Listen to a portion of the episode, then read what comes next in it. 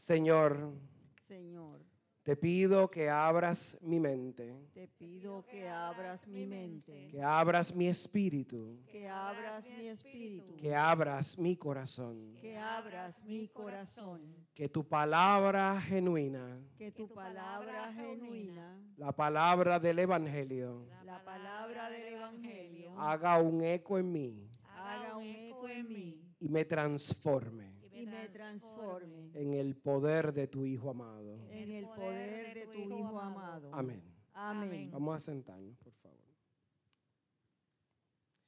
Los que no sabían qué era el Evangelio, imagino que ya algunos les dio con ir al baño seguido. No me voy a portar bien durante el sermón, así que... ¿Por qué te ríes, Manuel? Me lo pusieron en bandeja de plata el sermón. Existen dos maneras de llegar a la cristiandad. Usted es cristiano por herencia o cristiano por conversión. En ambas, sea por herencia o por conversión, se experimenta un momento intenso de conexión cuando vivimos un momento revelador, una epifanía. Puede ser con la muerte de alguien, con una crisis económica, una situación de pareja, hijos, enfermedad, calumnias. De alguna manera, yo termino involucrado en una situación que me puede crear o me crea una epifanía que no es otra cosa que una revelación. Estas experiencias o revelaciones nos hacen ir corriendo a los brazos de un Padre amoroso que puede cambiar cualquier situación o hacer milagros. Y hacer milagros, perdón. Si yo recibí mi fe por herencia, la heredé de mis padres, de mi madre, de mi familia, en algún momento soy confrontado con el Evangelio. Así que sea por herencia o por conversión, llegamos al mismo punto. Nuestra fe comienza a girar alrededor de esa esperanza basado en la experiencia que viví. Y se convierte en una fe hueca. Una fe que solamente está ahí cuando la llamamos, cuando la sacamos de la gaveta. Es una fe de vez en cuando. Una fe que está ahí para no ofender a nadie. Pero la fe es una larga peregrinación que se da día a día. No podemos decir que nuestra fe de hoy es la misma fe de hace un año o es la misma fe de hace 10 años atrás. He visto vidas de laicos, de líderes laicos y de pastores y pastoras lastimadas porque se concentran en el frosti de la fe y no hicieron la caminata que hacía falta para profundizar en la vida de la fe. Hoy celebramos el Día de los Santos y de las Santas. Recordamos a los hombres y mujeres que partieron a los brazos del Señor a recibir la corona de gloria. Pero aunque los recordamos en este día, yo no planeo girar todo alrededor de ello, sino que planeo girar el día en torno a nosotros. Necesito hablarle a los vivos, aquellos que resistimos la voz de Dios. Aquellos que resistimos el llamado de un Dios que nos está gritando en medio del desierto. El silencio no debe ser una opción cuando la vida espiritual de los hijos e hijas de Dios está en riesgo. Y quizás ustedes digan, es que está siendo muy exagerado. Yo vivo mi vida normal todos los días.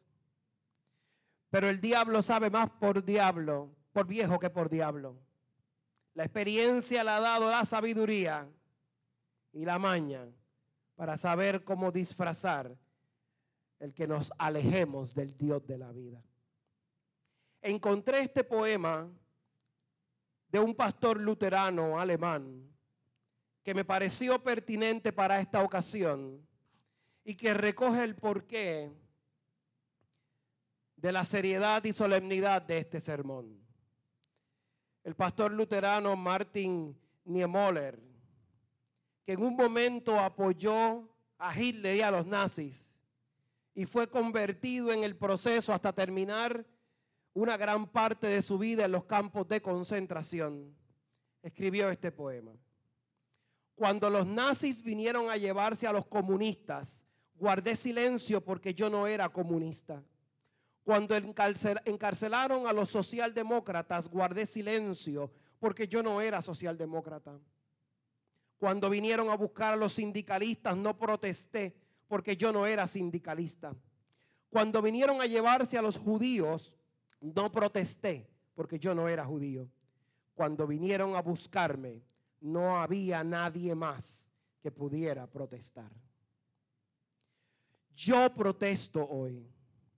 Hoy no es día de sencillamente recordar a los que murieron, sino de hablarle con dureza a los vivos aquellos cristianos y cristianas que nos gusta llevar el apellido de cristianos, pero no nos gusta enfrentarnos a un evangelio que nos está invitando a salir de nuestra zona de confort. Vivimos una vida tan complicada que no guardamos un espacio real para Dios. No es guardar el domingo nada más o ese ratito el domingo. El espacio real de Dios va mucho más allá del domingo. Quiero ser uno de esos que recibe la corona de gloria. Pero mi inversión en la vida cristiana es mínima. La vida cristiana no es una vida particular, sino es el estilo de vida que yo decido vivir en consecuencia de mi experiencia del Evangelio. En mi vida cristiana hago lo necesario. No evalúo mi relación con el prójimo. Amo bajo mi definición. Amo bajo mi concepto de amor. Y eso, mis hermanos y hermanas, nos está matando. Tristemente, muchos predicadores y predicadoras usan el sermón del Frosty para no alejar a los ferigreses pero ¿qué importa si al final del día le predico a la cámara? Si al final del día mi conciencia está tranquila y libre, que prediqué el Evangelio. El Evangelio que busca la salvación. No el Evangelio que se ajusta a las realidades que yo quiero, sino el Evangelio que confronta y a la misma vez el Evangelio que libera. El Evangelio que me aprisiona. El Evangelio que me hace soberano en mi vida. Mi libertad me la concede Dios. Mi soberanía me la concede Dios. Mi amor lo sembró Dios. Hoy clamo a Dios lo que proclamamos en el verso 17 de la segunda lectura que leímos hoy de la carta a los Efesios. Y dice, pido al Dios de nuestro Señor Jesucristo, al glorioso Padre, que les conceda el don espiritual de la sabiduría y se manifieste a ustedes para que puedan conocerlo verdaderamente. Conocerlo verdaderamente va a implicar el que yo siga renunciando a cosas que yo adopté como mías y al final del día me dañan.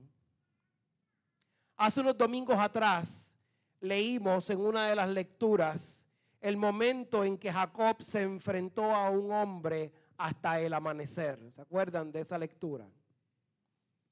Ese momento para Jacob fue único porque permitió que él pelease por honor y por amor.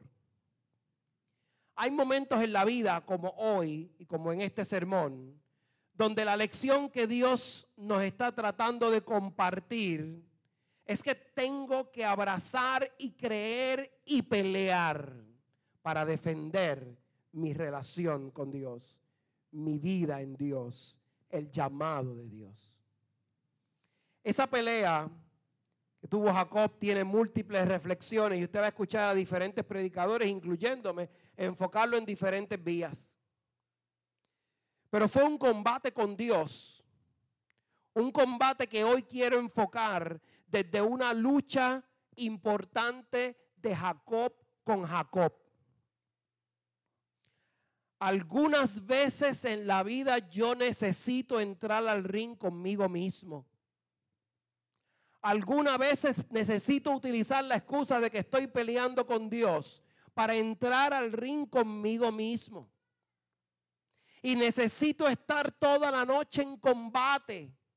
Y necesito tener un combate intenso, doloroso, triste y de lágrimas.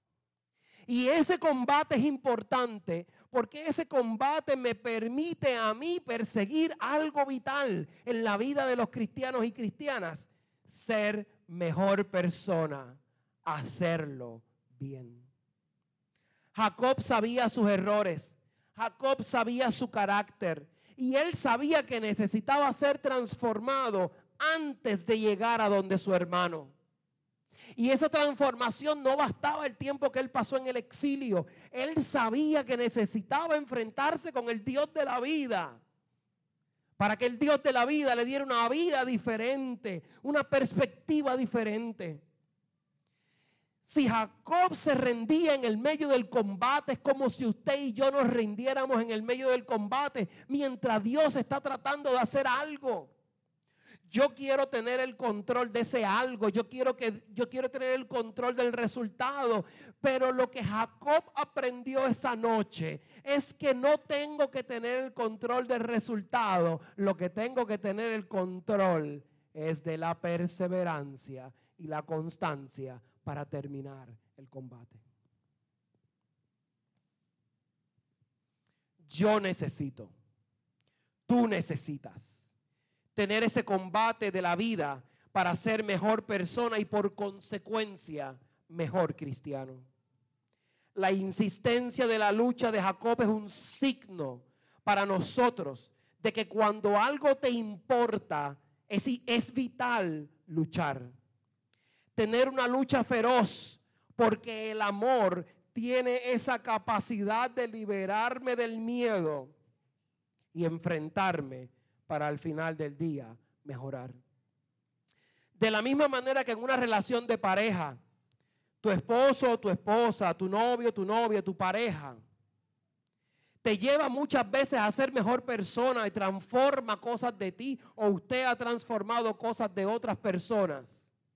De esa misma manera, el amor tiene la única capacidad de transformar hasta que usted se convierta en alguien diferente. Si mi relación con Dios, mi salvación y mi llamado, a donde el Señor me envió o me plantó, me importara tanto y tanto, yo lucharía para hacerlo bien, para ser el mejor. Si yo de verdad insistiera en el amor, entonces mi lucha de la fe insistiría en que en combate es importante. Esa lucha de la fe puede provocar fatiga. Y eso se llama fatiga de la fe. Podría ser hasta un diagnóstico clínico yo veo como personas, laicos, pastores, que están sufriendo fatiga de la fe. Él quería hacer las cosas a su manera. Ella quería hacer las cosas a su manera. Y eso provoca en esa pelea cansancio, desánimo, pérdida del norte, pérdida de la razón de lo que estamos haciendo la fatiga de la fe es peligrosa.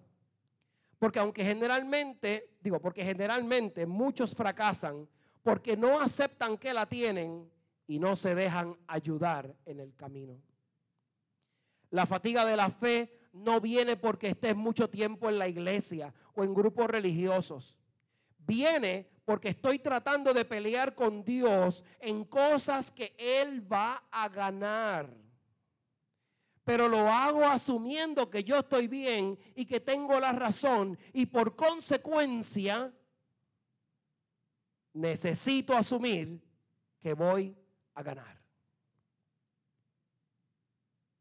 Pero tanto tiempo en este estado de combate estéril que termino lastimado, fatigado, sin sentido. Si hoy en el silencio del corazón, de tu corazón, has identificado que tienes fatiga de la fe, estás en el lugar correcto. Si no lo has identificado por orgullo, quiero decirte que también estás en el lugar correcto. El verso 18 de la segunda lectura nos dice hoy que hay esperanza. El verso dice, pido que Dios les ilumine la mente para que sepan cuál es la esperanza a la que han sido llamados cuán gloriosa y rica es la herencia que Dios da al pueblo santo. Si tú y yo decidimos pelear y decidimos cambiar la táctica de la lucha para conectarnos con un Dios que nos dará las cosas diferentes, que nos dará una herencia perfecta, si abandonamos nuestros caprichos y orgullos, y nos conectamos con el Dios que lo puede hacer todo diferente, la esperanza del versículo se va a hacer presente en mi vida y en tu vida.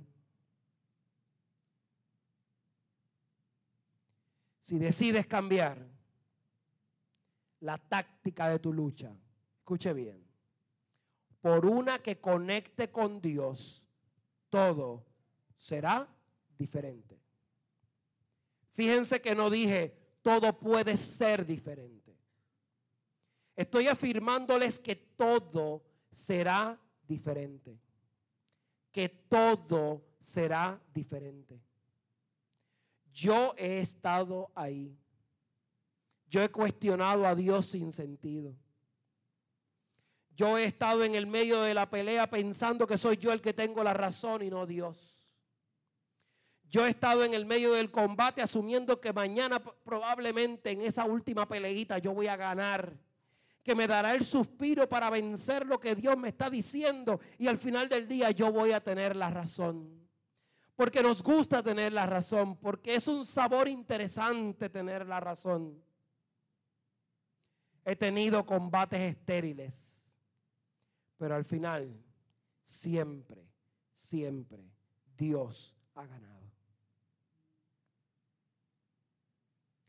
Hoy el Evangelio nos permite respondernos la pregunta, ¿cómo voy a ganar ese combate? ¿Cómo voy a obtener la gloria, la corona de la gloria? ¿Cómo al final del día voy a ser una persona diferente? ¿Cómo voy a ser transformado? ¿Dónde está la pizca de esperanza del Dios que yo siempre busco, que es el Dios de la esperanza, que se ha convertido hoy en el Dios del látigo porque me está empujando de donde yo quiero estar a donde Él quiere que yo esté, que es un lugar diferente, pero un lugar mejor. El Evangelio de hoy, Jesús habla de las famosas bienaventuranzas. Y en las bienaventuranzas no solo nos da a nosotros la pizca de la óptica de la esperanza, pero sino a la misma vez nos permite reenfocar nuestras vidas por medio de esas enseñanzas. Dice el Señor, bienaventurados ustedes los pobres, porque de ustedes es el reino de Dios. Él no nos está diciendo, renuncien a todo lo que tienen y el dinero es malo. El tener recursos es malo, el tener la casa es malo, el tener la, el carro es malo. El, Señor no nos está diciendo eso en ese texto. El Señor me está diciendo, ¿dónde tú, dónde tú pusiste tu corazón? ¿En qué parte tú depositaste tu esperanza? Bienaventurados los que ahora tienen hambre, porque serán saciados. Y muchas veces pensamos que es hambre de comida, pero muchas veces que hemos perdido el norte y no encontramos esa palabra que nos alimente, se nos está prometiendo que vamos a ser saciados. Bienaventurados los que ahora lloran, porque reirán. Bienaventurados serán como los cuando los hombres les aborrezcan y cuando se aparten de sí, les vituperien, les desechen vuestro nombre como malo por causa del Hijo del Hombre. El Señor me está diciendo, el desprecio va a ser parte de esa corona, pero va a ser importante porque va a moldear tu carácter. La manera en que yo voy a moldear tu carácter va a ser cuando yo te enfrente a ese momento único donde tú te necesites depender de mí. El Señor me da otro consejo. Gócense en aquel día y alégrense, porque he aquí vuestro galardón es grande en los cielos. El verso 27 en adelante nos da otra perspectiva y nos da otras señales y nos da otros consejos. Y el primer consejo complicado que nos da el Señor, ustedes quieren ser santos. Ustedes quieren llevar una vida buena. Ustedes quieren llegar a tener esa gloria conectada con la confesión que hicieron en el nombre de Cristo. Cristo les dice, amen a sus enemigos. Hagan el bien a los que lo aborrecen. Y usted piensa en el joyita más joyita que le ha jorobado la vida hasta más no poder. Y de momento usted dice, pero tengo que amar a ese. Podríamos hacer el trato de que amo a los demás, pero ese déjamelo en una cajita aparte porque ese no cuenta. Pero quizás ese es el alguien que me va a llevar a la santidad.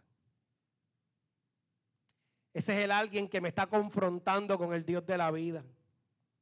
Ese es el alguien que me está confrontando con lo difícil, que está poniendo a prueba todo lo que el Señor me enseñó. Hagan el bien a los que le aborrecen. No se vale que si estoy en el trabajo y aquella me cae mal o aquel me cae mal. Antes escuchaba un viejo que decía, yo no sé cómo se llama, cómo le dicen eso ahora, si todavía le dicen pepita de tártago, que eran como una, unas semillas que le daban diarrea a la gente. Y, y hay una historia que escuché un viejo en Cagua decir una historia que los republicanos le echaban pepita de tártago a los populares en, Caguas para que les dieran diarrea y no fueran a votar. ¿Cómo? ¿Qué es eso? No sé si quiero saber. No sé si.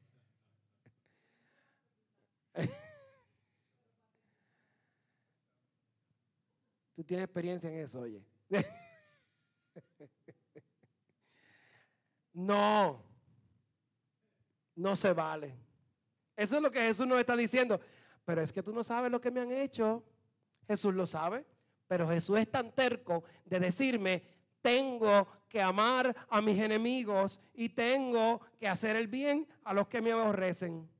Pero es que aquel me maldijo y me mentó la madre. El verso 28 me dice, bendigan a los que les maldigan y oren por los que le calumnian. Entonces tú me tienes que decir a mí que yo puse mi cuarto con velitas, apagué las luces, puse todo bien lindo, todo seto en la noche de Taizé, apagaron todas las luces, puse todas las velitas y me puse en una esquina a orar y tengo que orar por el que está jorobándome la vida y me ha maldecido. Por ese tengo que orar, por ese tengo que pedir. Pues Jesús sí, Jesús es terco, no nos entiende. No nos entiende y dice sí Tienes que orar por ese. Tienes que orar por esa. Verso 29. Este es el favorito de Paco. Al que te hiera una mejilla, preséntale también la otra. No, o sea, no. Él quiere buscar una goma Lion para ver si borramos dos o tres de estos versos. Y al que te quite la capa, ni aún la túnica le niegues. Si te dan una bofetada, José Orlando, hay que poner la otra. Y si te dieron por esa, regresas a la original otra vez. Ajá. Es que este Jesús no me comprende. Este Cristo es extraño. Este Cristo es difícil. ¿Qué voy a ganar yo? Porque al final del día esto es un ejercicio de negocio. ¿Qué voy a ganar yo si me dieron aquí poner la otra? Cuántas veces o cuántos cantazos tú necesites para cambiar tu perspectiva, a veces esos cantazos son necesarios. Porque si no los recibes ahora, más adelante los recibes. Porque la vida de una u otra manera te los va a dar. Verso 30. A cualquiera que te pida, dale. Y no galletas. Y al que tome lo que es tuyo, no pidas que te lo devuelvan. Y él corona el Evangelio diciendo en el verso 31. Y como quieras, como, como queréis que hagan los hombres con vosotros, así también hagan vosotros con ellos. Esto es imposible, esto de ser santo es una historia que no vamos a llegar porque es que imagínate, Estamos siendo confrontados con la ley, estamos siendo confrontados con todo lo que nosotros no creemos. Nosotros no creemos en el Evangelio que hemos proclamado en esta mañana y no creemos, ¿sabes por qué? Porque puede ser que por los labios yo lo diga, pero en mi conciencia y en mis acciones yo demuestro lo contrario. Así que no creo en el Evangelio de hoy y probablemente nos tenemos que saltar el credo ya mismito. No creo en este Evangelio, Señor. Dale skip al domingo de hoy. Porque es muy difícil lo que tú me estás pidiendo, porque eso me va a jorobar el hígado. Me va a dar diarrea, porque es que, ¿cómo yo le voy a aguantar la estupidez a ese, individuo? Qué complicado es Dios. Y Dios me lo está diciendo con insistencia. ¿Quieres ser santo, santa? ¿Quieres de verdad ser cristiano, cristiana. Quieres ser testigo de mi amor. Estas son las condiciones. Esta es la ley. Y se supone que al final del día nosotros somos confrontados con la ley, salvos por la gracia, pero la gracia se supone que nos renueva y nos hace nuevos, diferentes. Y la diferencia radica en esto, en que es fácil amar al que me gusta es fácil amar al que hace las cosas que yo quiero. Es fácil amar al que cede, pero es difícil amar al que me joroba. Es difícil amar al que tiene conflicto conmigo o no piensa igual que yo o sencillamente decide o insiste en hacer de mi vida un infierno.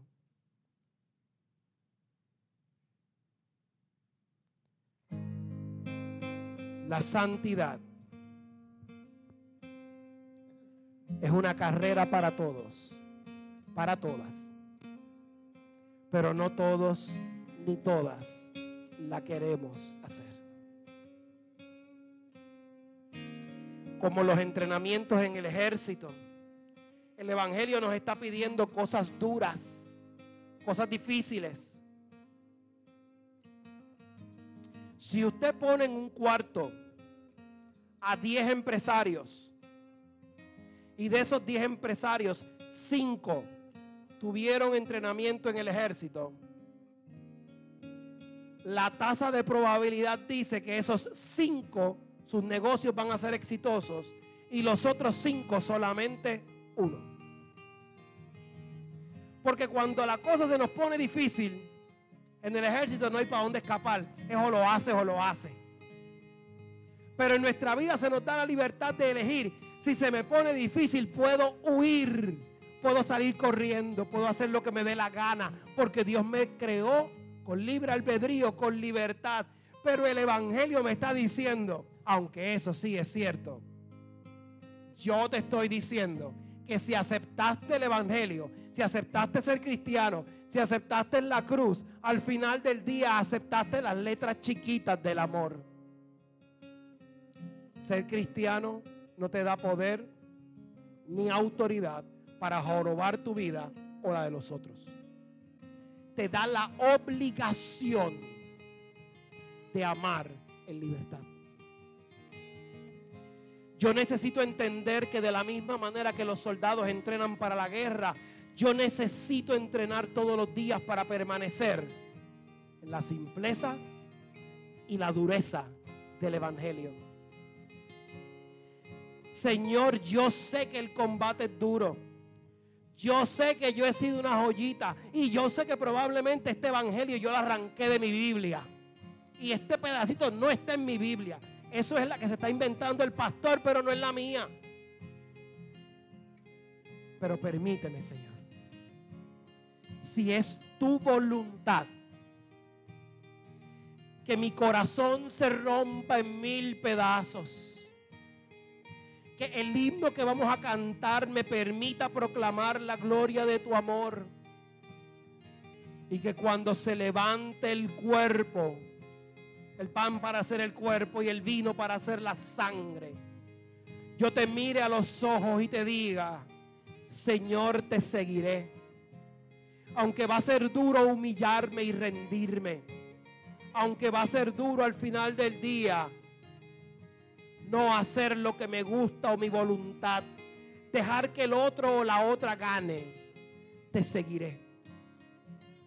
Porque si tantos han muerto por tu amor, ¿por qué yo no puedo ser uno de ellos que confiese tu amor hasta la muerte?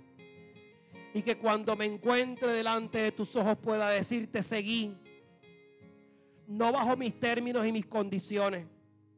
No pasé una vida fácil no pasé una vida simple. No pasé una vida totalmente libre bajo las definiciones humanas. Pero lo que sí hice fue dejarme confrontar por el Evangelio. Y desde ahí opté por seguirte en libertad. Guíame, Padre, para que no me quede en silencio, sino que pueda ser testimonio de tu amor. En el nombre de tu Hijo oramos.